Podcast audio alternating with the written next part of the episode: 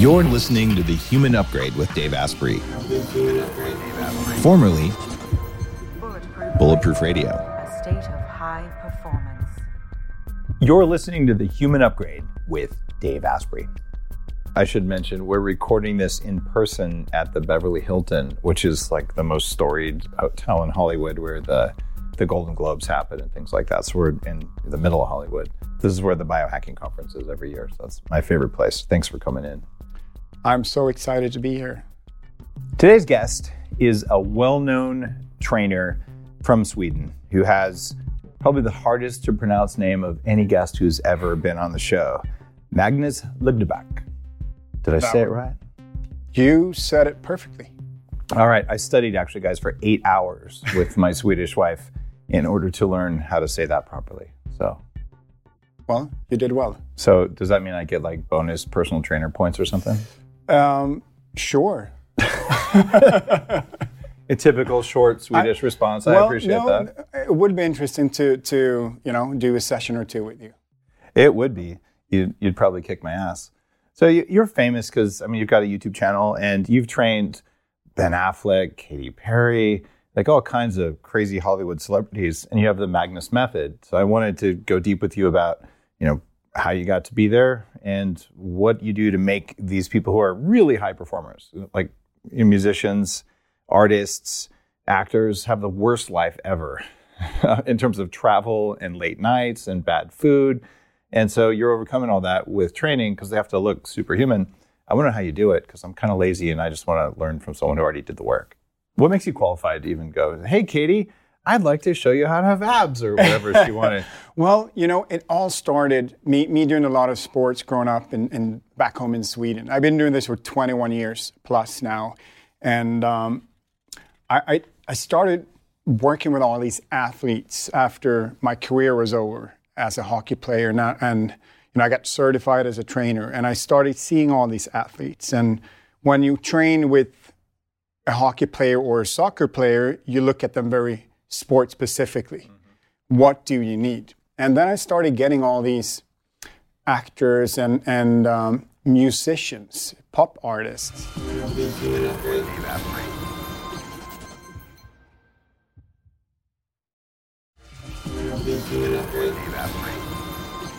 And then I started getting all these actors and, and um, musicians, pop artists.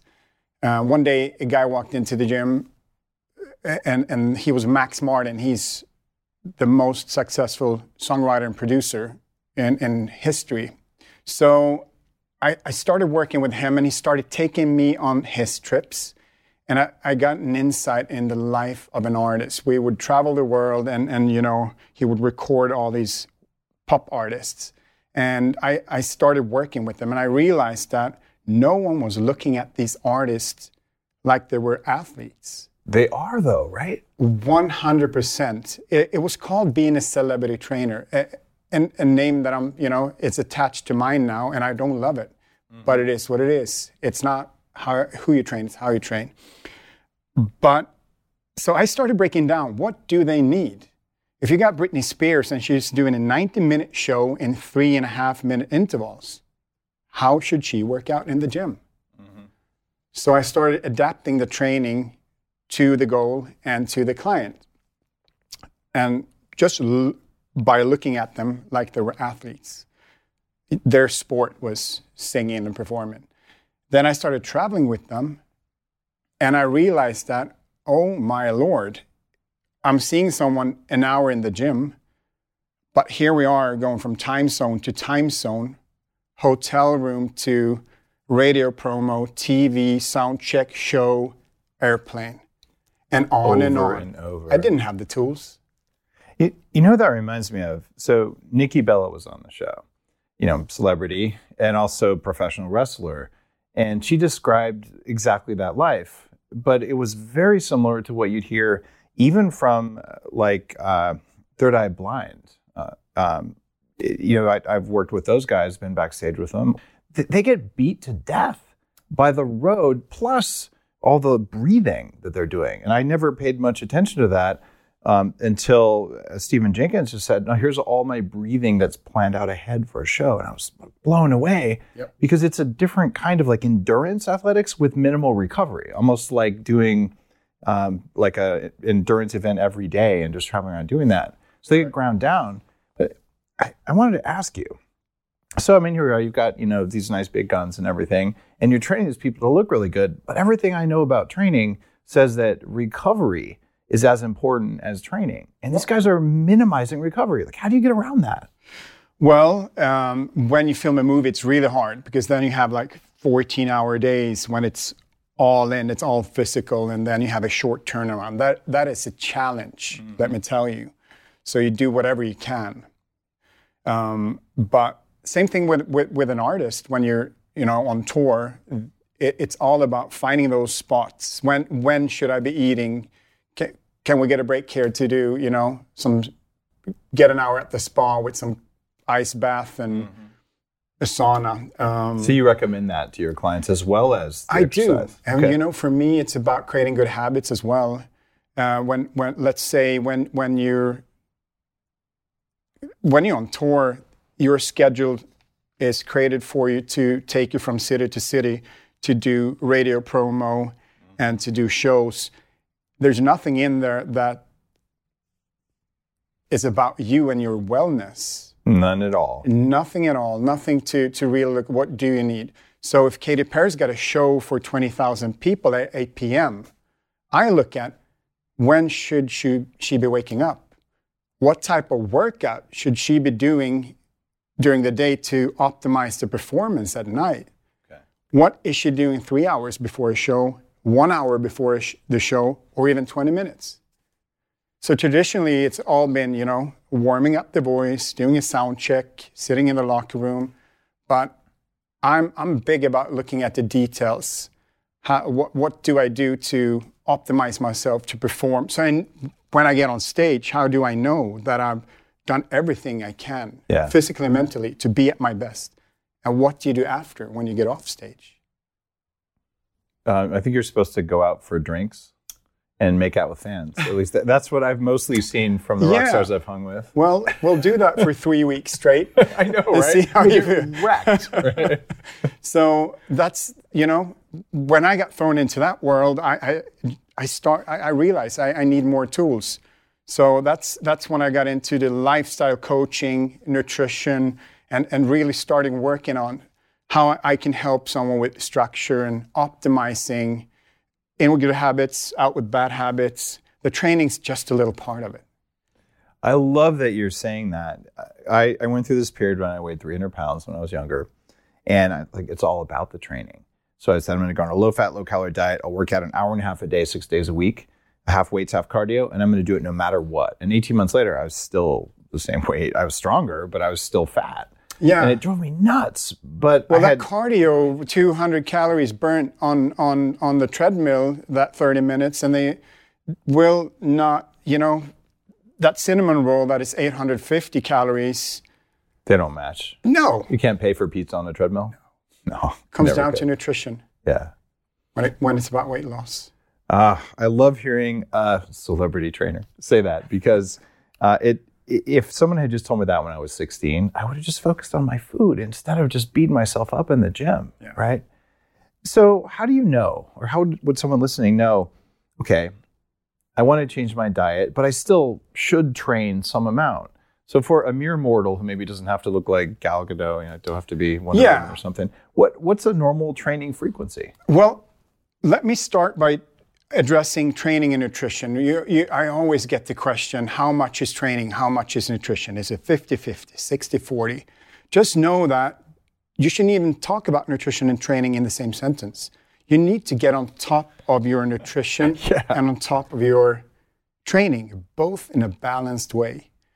So, what I would recommend to someone who wants to start that journey is to not be too hard on themselves because we tend to be go from zero to 100 or or going to extreme and then you know you you're good for a week and then you fall off the wagon and you set yourself up for failure so a system that i use a lot is my 17 out of 20 method which is is bulletproof. There, there's no, you cannot fail. You never fail. You don't need to feel like a failure ever. So if you eat 20 meals, I want 17 out of 20 to be on point. Cool. Three out of 20 enjoy life. Even just like, eating complete garbage or yes, just a little bit? Yes. See, I, I have a hard time with that. I, I used to do that, you know, cheat days, right? Kind of a similar thing. Treat And- days. Yeah, and or treat days, sure, and, and I'll still do that. Yeah. But on a treat day, fine, I'll have some extra sugar that day, but I'm not going to eat like the Twinkies.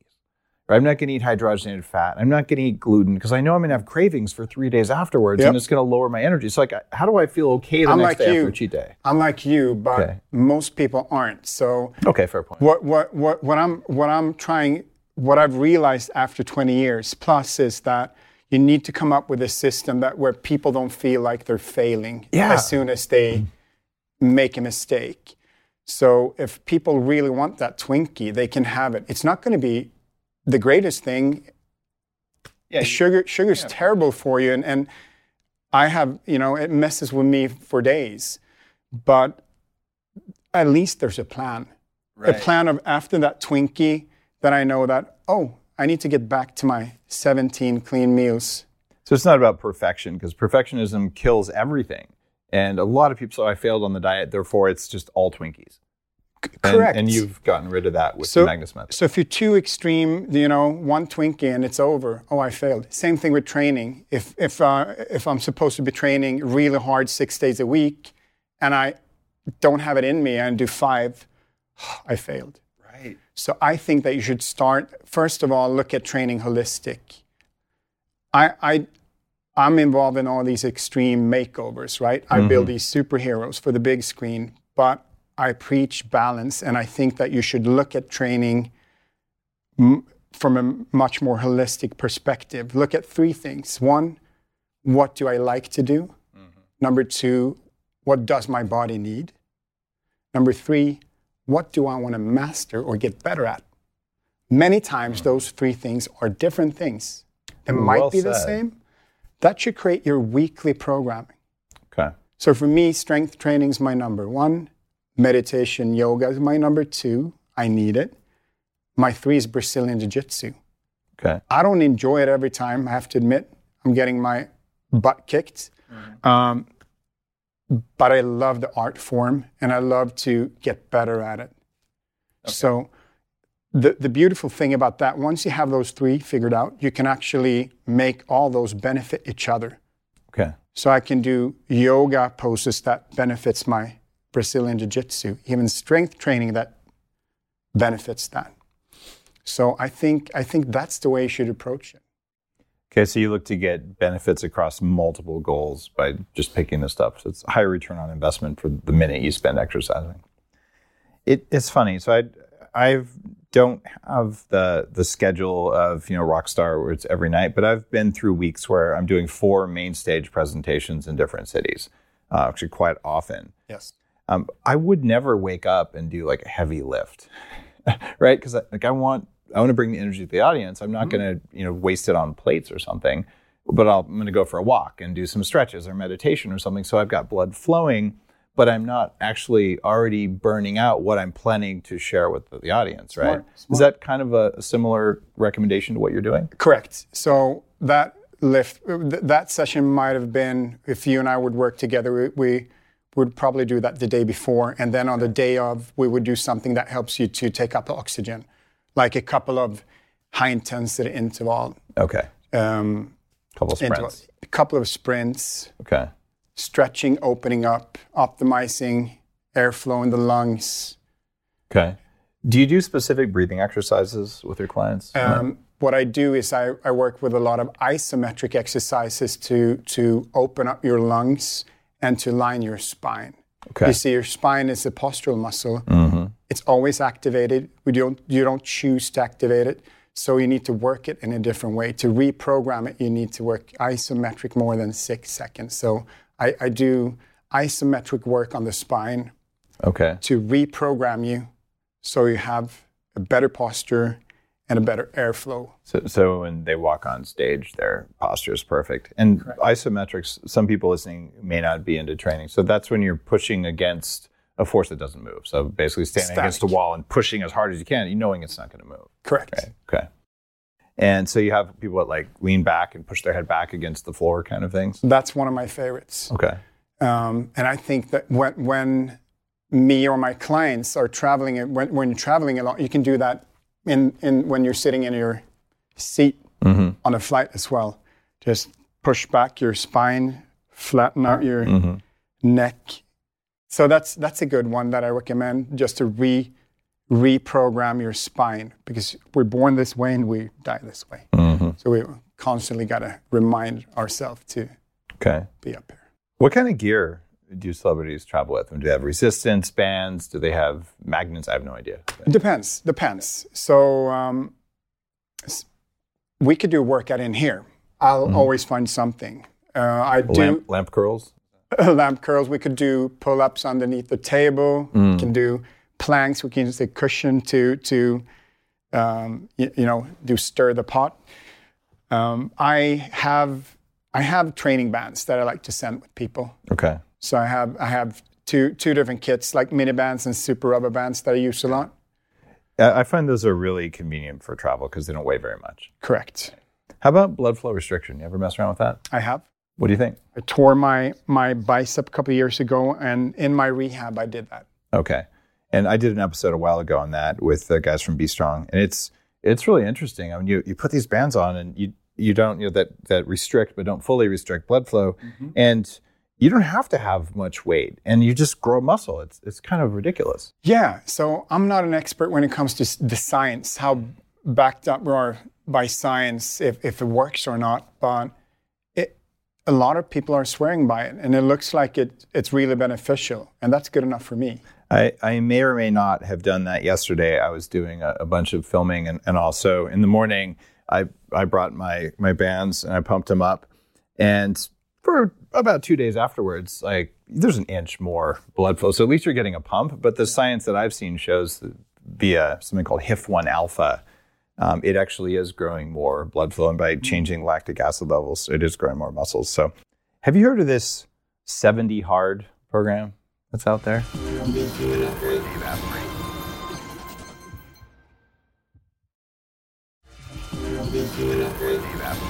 Have you heard of this 70 hard program that's out there? N- no. Oh man. They're telling you like for just 70 days, it, it's like an hour and a half of exercise and drink a gallon of water and meditate for this and read this. And I look at that, I'm like, that is a recipe for overtraining if I've ever seen one. 'Cause it's you know seven days a week, you have to do this stuff. Seven days a week. Yeah, un, just for 70 days straight. And it'll change your life. I'm like, it'll change your life by either blowing out your adrenals or giving you an injury in a joint or a muscle.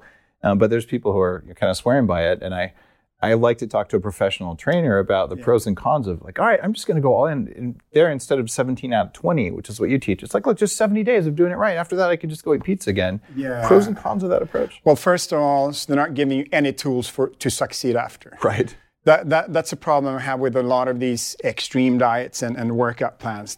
They give you absolutely no tools. So, so the second it's over, you're, you're, you know, what do I do now?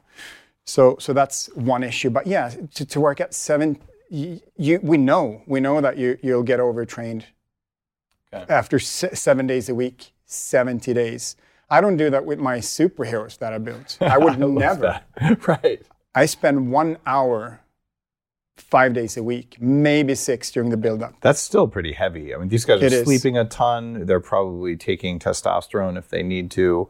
Uh, they're probably eating tons of protein, probably taking extra amino acids. Like, what, what do you do nutritionally when someone's just pounded it out five days a week for an hour? That would blow me out. Well, what I do is I, I we don't work the same muscles every day. Okay. So I target different muscles every day, and then we allow that muscle group to rest and recover while working on the next one. Supplement-wise, multivitamins, B12. I, I'm a big fan of L-theanine. Okay.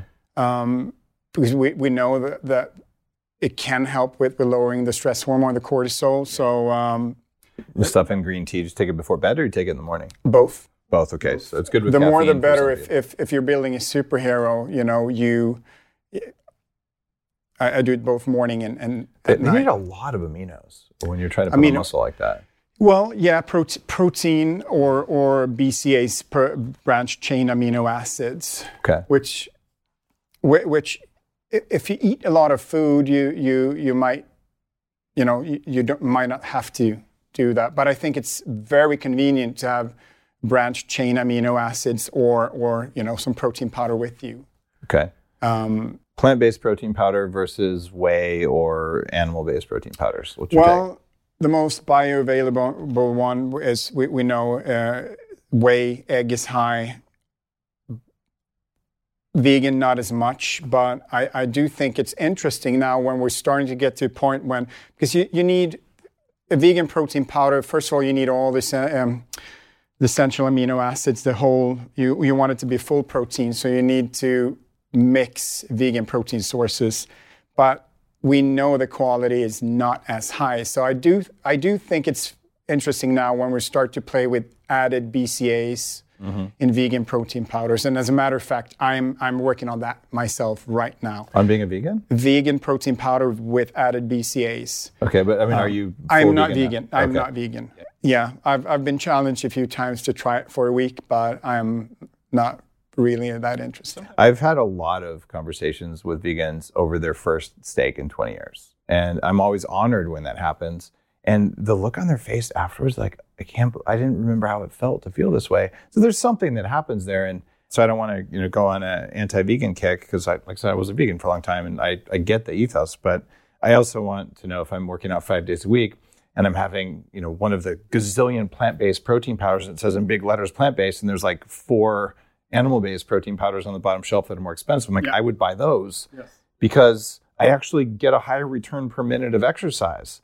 And so I, I want people listening to, to just hear and understand that. And that's not like opinion, it's, It's results facts. based. Okay. It, it's facts. You're seeing that. Casein versus whey protein. Well, whey uh, casein is more of a slow release, so it's popular to take at night. I, I recommend whey over casein. I would I would do the same. Um, casein appears to raise cancer risk, especially in the presence of other, um, you know, other compounds like aflatoxin, which is actually pretty common in food, just trace amounts, but it amplifies how bad it is. Whey raises glutathione, but a lot of whey also raises insulin, which is great. If you're trying to put on muscle, insulin-like growth factor, it's because insulin is a growth factor, right? So raise insulin. So you, you could lift heavy, have some whey before, have some whey after with sugar right? Which we're not recommending. And you're going to put muscle on, right? Because of insulin. Um, but you might pay for it later. Do you look at longevity? Like I'm an anti-aging guy, really. Yes, that's 100%. And there's the balance there as well. So when I look at myself and what I eat and what I do, I look at, I do look at longevity and health, but I also look at what makes me happy. well said. Because that makes you young. because I think happiness probably makes life longer as well. It does. and and and the quality of life should should mean something as well. So if someone told me that you know you can't have your burrata and and your ribeye on a Saturday night with your glass of red, it's going to take a year off your life. I might be okay with that.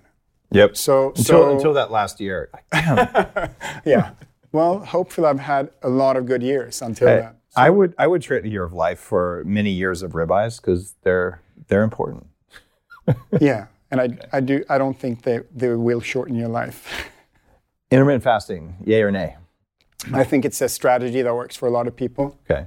Um, I think any diet is a strategy. Okay. I've seen I've seen also how here in Hollywood how we what a lot of people are now have a name for for a poor diet. That's what worries me. But there's a right way of doing it and a, and a, the wrong way of doing it. Okay.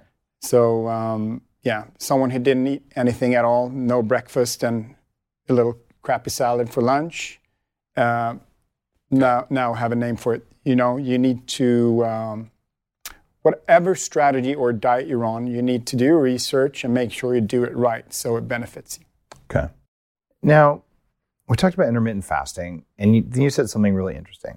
You said, have a little crappy salad for lunch. But isn't salad good for you? Yes, but not if it's filled with croutons and don't have that chicken that you need. Yeah, and it's got bad oils in the dressing and MSG. and all Exactly. So could be. It doesn't have to be the salad. What I mean is that people that didn't eat enough nutrients before Yep. now have a name Mm-hmm. for a diet, and that it doesn't. It's it's not fasting only. It can be any type of diet. There, there's um, how can I put it? Well, I, that, that's what I've seen. To go back to the fasting, I've seen a, a lot of many times females that are not eating enough, and and who now have a name for the diet, and they they can hide behind that and say and justify it, mm-hmm. and then they have misunderstood fasting. There are some who okay. There's anorexia that's hidden, or orthorexia, which are real real things for men and women.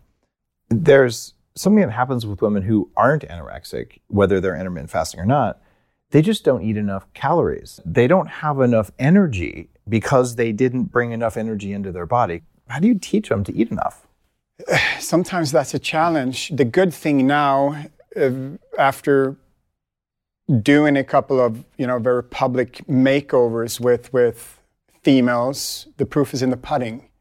They know who I've been working with. They can see the proof. So when I say something, they will listen. So so it's easier. The older you get and the more experience and, and you know. you're the voice of wisdom. So, all right, fine, I'll eat some more, and then they do it.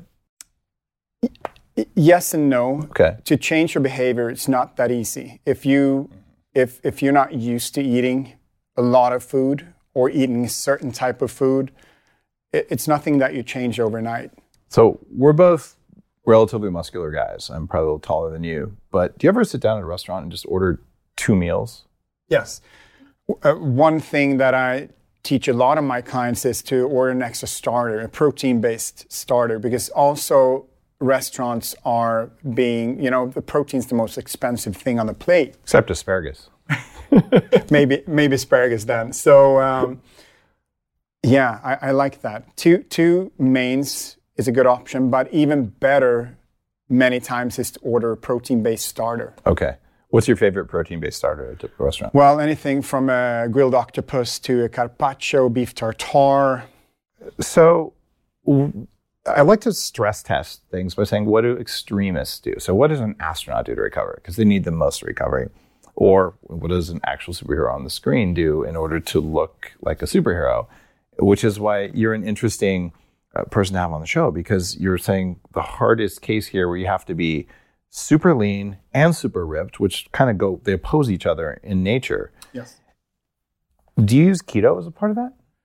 I've done once um, when I worked with Alicia Vikander on Tomb Raider, and during the final weeks of our cutting cycle, she had to travel to the jungle, jungle somewhere in, in South America. So then I thought it was this. This is going to be super simple if we, you know, I send some MCT oil with her.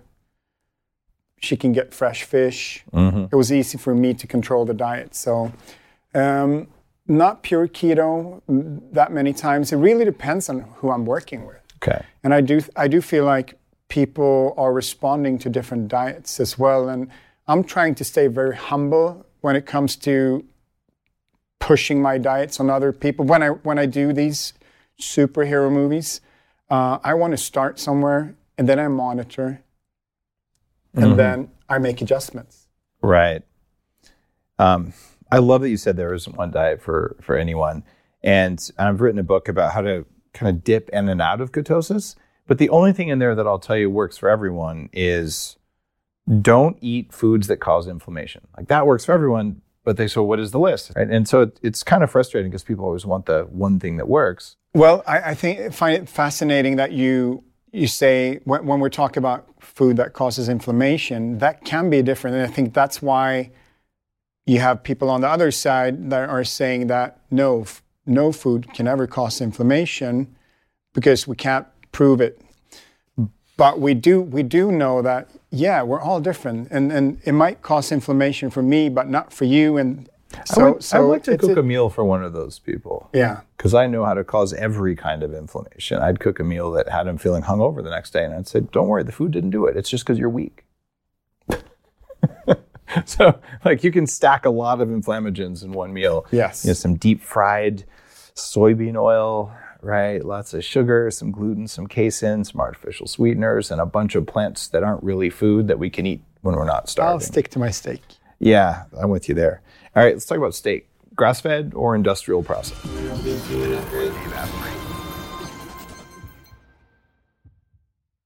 What if there was a way to feel younger for longer? Well, there is. Your body needs something called the NAD plus molecule to help you age well. When you're young, your body makes a lot of NAD plus, and that helps you make energy. It helps you keep your DNA healthy, absorb nutrients well, and it protects your cells from stress. But once you hit about 30, your NAD plus levels start to drop. The good news is that longevity scientists have found some things that can help, like niacin, niacinamide, and niagen.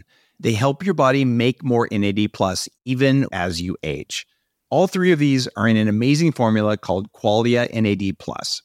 Check out Qualia NAD plus risk-free for up to 100 days at neurohacker.com slash dave15 to save an extra 15%. That's neurohacker.com slash dave15, Qualia NAD plus. It's what I use. You're listening to The Human Upgrade with Dave Asprey. All right, let's talk about steak. Grass fed or industrial processed? Um, I order grass fed. So what I do is I order my meat from uh, in boxes that come on, comes on dry ice, where I know that I'm getting it. I want to know where I'm getting my meat from. I, I did the same thing when I lived in the US. Now I just raise the animals myself. We have three cows and 25 sheep and 25 pigs. Yes. And I feed the pigs a special diet. Otherwise, pork fat is kind of in the middle of the, it's, it's relatively high in omega 6s because they feed them corn and soy, but mine don't eat that. So um, when I'm home, I know what I'm eating. When I'm on the road, though, I look for restaurants. My assistant drives her nuts. And she helps me find places that have grass fed meat. And I say, grass fed, grass finished. And if so, then that's the restaurant. I'll go there five nights in a row. And thank you, grass fed, grass finished. That's a big one. So being European, we, we you know, my what, my platform's very mixed. I have a lot of European, Europeans following me, and they are confused when I'm when I keep talking about grass fed, because where I'm from, everything's grass fed. It takes about six weeks of grain feeding to make a cow diabetic. I wonder what happens if we go on a crappy diet for six weeks. Does that do the same thing to us? What's your take? Does it? So here, here's an interesting job that I did. I, I worked with Mark Ruffalo on a TV show called I Know This Much Is True. He's playing twins. I was hired to make sure that one twin was 40 pounds heavier than the other. So, first of all, what I convinced him to do is to let's take him down 20 pounds below his normal for, for twin number one, and then gain the 40. Okay. So it's just an additional 20. But what we did, I was manipulating insulin and sugar. We, the first thing in the morning, last thing at night, you know, ice cream, whi- whipped cream, banana, a lot of fast carbs, sugar uh, at the wrong time. And yeah, he, I know he, his inflammations came back and, and he, he felt crappy. And um, yeah, we, we tried to do it as healthy as possible, but that was that was an interesting six weeks when we did that. Wow. So you actually use circadian timing as part of breaking a system as well as building it. So you don't have clients eat after the sun goes down, kind of a thing. Yeah, unless you've been performing at 9 p.m. and you haven't had anything to eat all day, then it's different. But yes, I, I do that. Yes. So it, basically, you do the opposite Yeah. To Okay. to to mess. So have sugar in the middle of the night and the first thing in the morning, and you're going to just really quickly put on 20 pounds. yes, Okay. 40 pounds. I, I'm amazed. I, I think it was Tom Hanks a while ago. He had one role where he had to be like gaunt. And, and like, wow, the fortitude to be able to get that lean just for a role. And then another role where he had to be like 40 pounds overweight. And I, I remember the interview, to him just saying, God, I never felt so bad in my life. But I mean, the fact they can pull off that swing. Or um, I've had a chance to talk with um, Gerard Butler. Uh, and I mean, the amount of muscle that he'll put on in like a few weeks for these roles. I mean, he's the guy from 300 and just, Oh, you know, yeah. like completely cut. Well, I think it's important to know that you can't put on huge amounts of muscle mass unless you start from scratch. I wouldn't be able to. So when, when you, you hear this constantly that, oh, no one can gain that much. I mean, I did a challenge with a female YouTuber a couple of months ago who gained six pounds in 30 days by me just helping her remotely. Was it all the DEXA scan, scan said it was all muscle? It might have been other stuff too. Yeah, who who cares? She looked great. She got stronger. But here's here's the thing: if you take someone, let's say someone who's been running 10k four times a week, who's never hit the gym, eating poorly, They're going to put muscle on like no one's business. right? Just by changing their diet, they're going to change, put on muscle. So that's when you may, that's when you can do these extreme transformations. And if they start from anything else than scratch, it won't be that radical or extreme. It just won't. I have many people I work with when we didn't, you know, Can, can you cheat a little bit? Like I, this is going back about four or five years when SARMs first kind of came on the market. I put on 29 pounds of muscle in six weeks without changing my exercise or diet. what? I did like, I, I went, uh, I remember really well because I packed a shirt that I would wear on stage. And I get there and I put on the shirt and like the buttons are popping. I can't wear the thing. I had to like go buy a shirt. at What- what did you store. take? I took four different SARMs, the selective androgen receptor modulators, like LGD 4033, GW501516, which increases mitochondrial biogenesis. You and I need to talk. What's the, Yeah, no, I- I, don't I- I even- have a- I have I a- don't really know what that I have a post about this, but basically, you take testosterone. Testosterone works, and I've been on testosterone since I was 26. Full disclosure, I used to have less testosterone than my mom in my mid 20s because I was obese and I had all sorts of metabolic dysfunction and um, estrogenic toxic mold exposure. So my system was just wrecked, and I keep my levels at about 700, which is where they ought to be for a guy my age or guys younger. So not super high. Not, you know, the bodybuilders are at 2,000. But testosterone turns into estrogen through this process of aromatization, which you're familiar with. The fatter you are, the faster you are. Aromatizing, there's genetics involved. And I tend to over aromatize anyway. So I block that uh, with some herbal stuff and, and all, so I don't make too much estrogen and I can excrete it more quickly with another thing that helps your second detox pathway. So I do all that. But these SARMs, they activate the androgen receptors that testosterone was. But testosterone might have like a two to one anabolic to estrogenic ratio. These things are like 200 to one. So they just turn on the testosterone without turning on the estrogen. And I mean, it, it was so ridiculous. I actually ended up hurting my shoulder because you can't grow cartilage and tendons as fast as you can grow muscle. So I'm like, I'm like stupidly strong, like, "Wah!" you know, you hear the springing sound and then you get to do shoulder rehab. And I'm not recommending this to anyone. In fact, it was probably not good for me, but I was just like, okay. And I did my post about SARMs. I'm the guinea pig. But I, I've often thought between some of the stuff we're doing at Upgrade Labs, it puts muscle on about three times faster than just lifting iron, right? Things like isometrics, but with a moving force and some other technologies in a new book I'm working on, um, like blood flow restriction, for example, you, or the bands that you sell, right? Like all of these are better than what we did before. So it's like there's all these things, but you combine those with the right chemicals and stuff happens uh, where it could be. Can you get those safe. prescribed? A few doctors will prescribe them, but most of the time they're considered research chemicals. But they're rampant in the bodybuilding community, but also the anti-aging community. Because my favorite one, uh, GW501516, also known as Cardarine, um, it's not really an androgen receptor modulator, but they always call it one.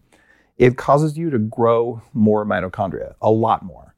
And mitochondria, as you know, they're power plants in the cells, but they're also protein manufacturing and serotonin manufacturing, and they're they're actually factories.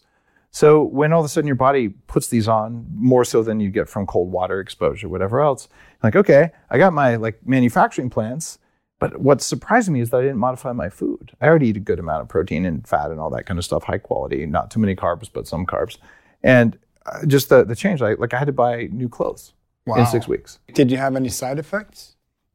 One of them is one of the four that I took, and they're in my blog post on it.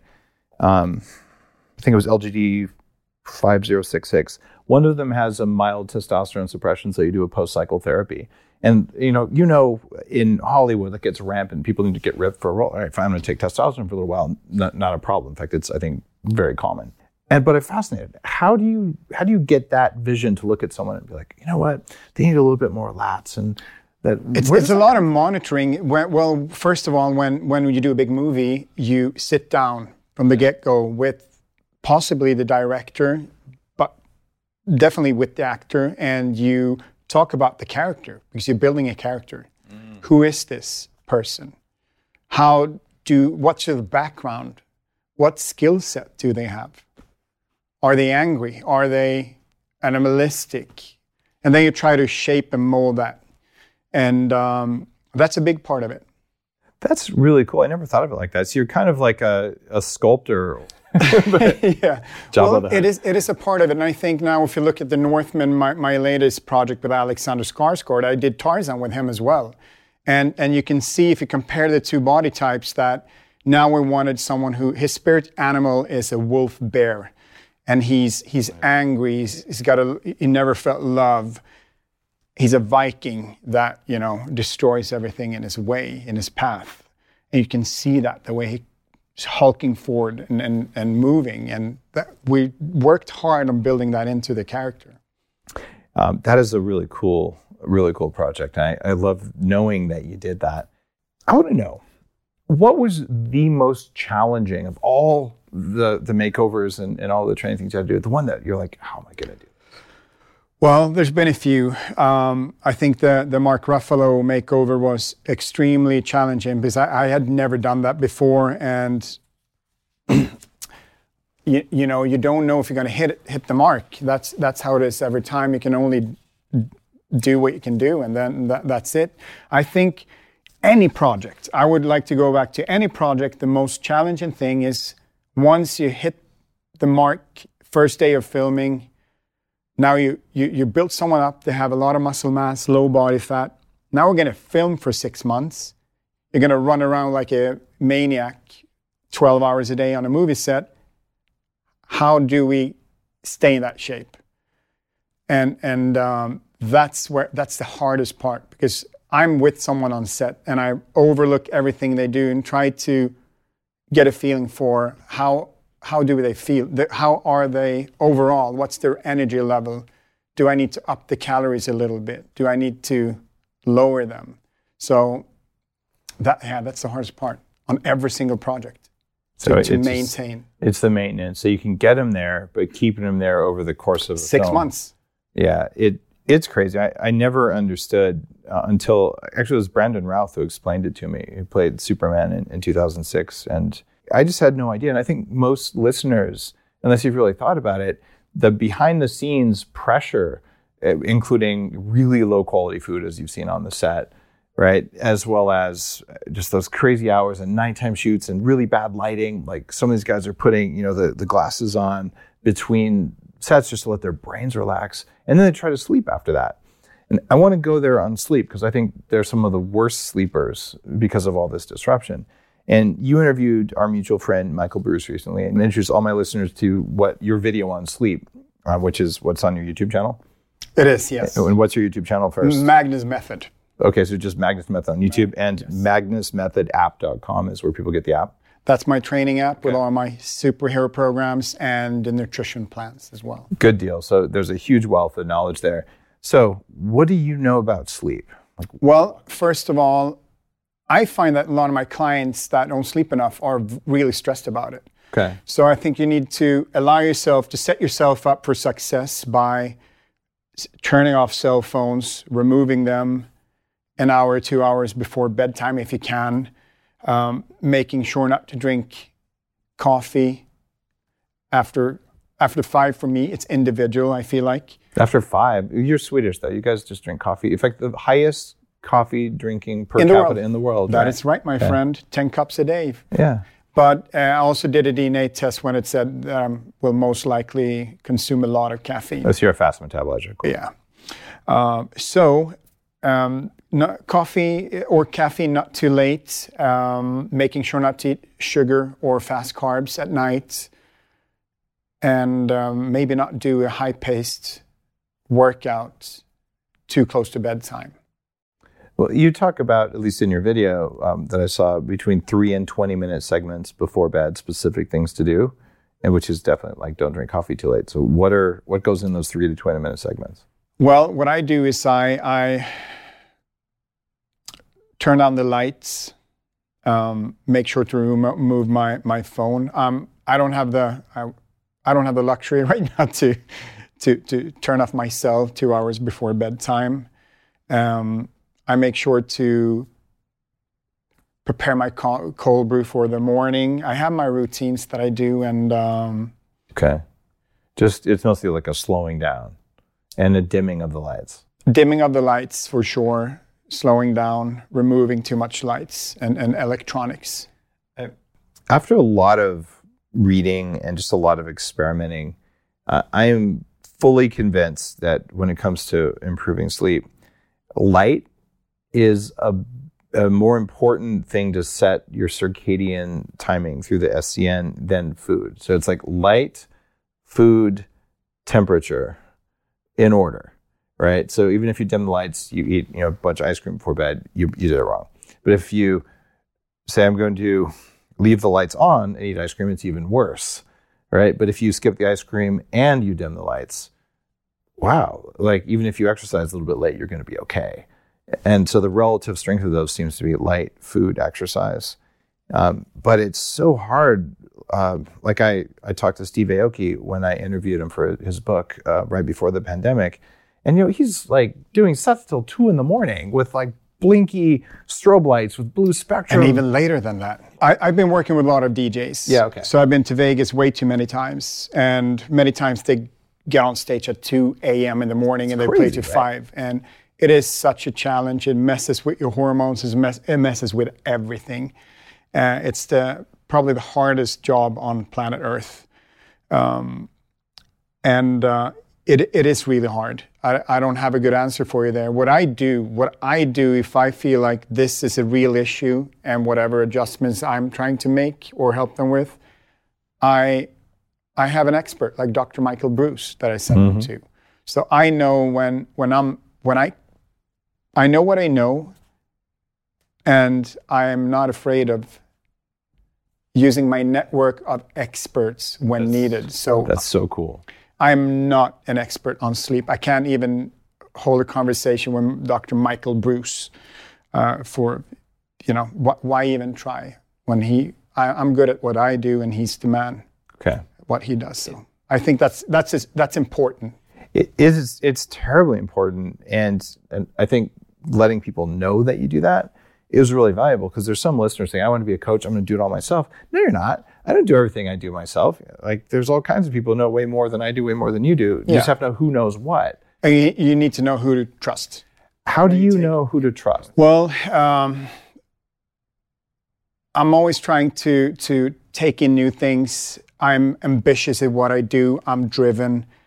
I, I try to do my homework. So I, I before I trust anyone with information, they need to to pass. You know, certain levels of security. So that's a good question. I I, I don't have a straight answer for you, but Okay. it I, it takes time. uh, so I've been going through over the last well, 20 years and just curating, knowing the right experts and getting a chance to talk to them here. And that's why I wanted to have you on the show because it, you build literally superhuman physiques and you do it under really rough conditions. So, you know, you go on the list of someone who is highly credible. And that's like a, a Ray Dalio style of how believable is someone. Uh, and so I would say you're highly believable in, in your craft. So I, I learned a lot just about how you think about it. Uh, Thank that, you. that means a lot to me. Thank you. You're welcome. And thanks for coming out to the Beverly Hilton to do a live interview now that we can do those again. Thanks, brother. Thank you so much. Guys, go to magnusmethodapp.com. There's a ton of info here. And like I just said, Magnus knows his craft. He spent enough time doing it and he's done it enough times in enough very highly visible roles that he's believable, which is why he's on the show. See you all next time. You're listening to The Human Upgrade with Dave Asprey.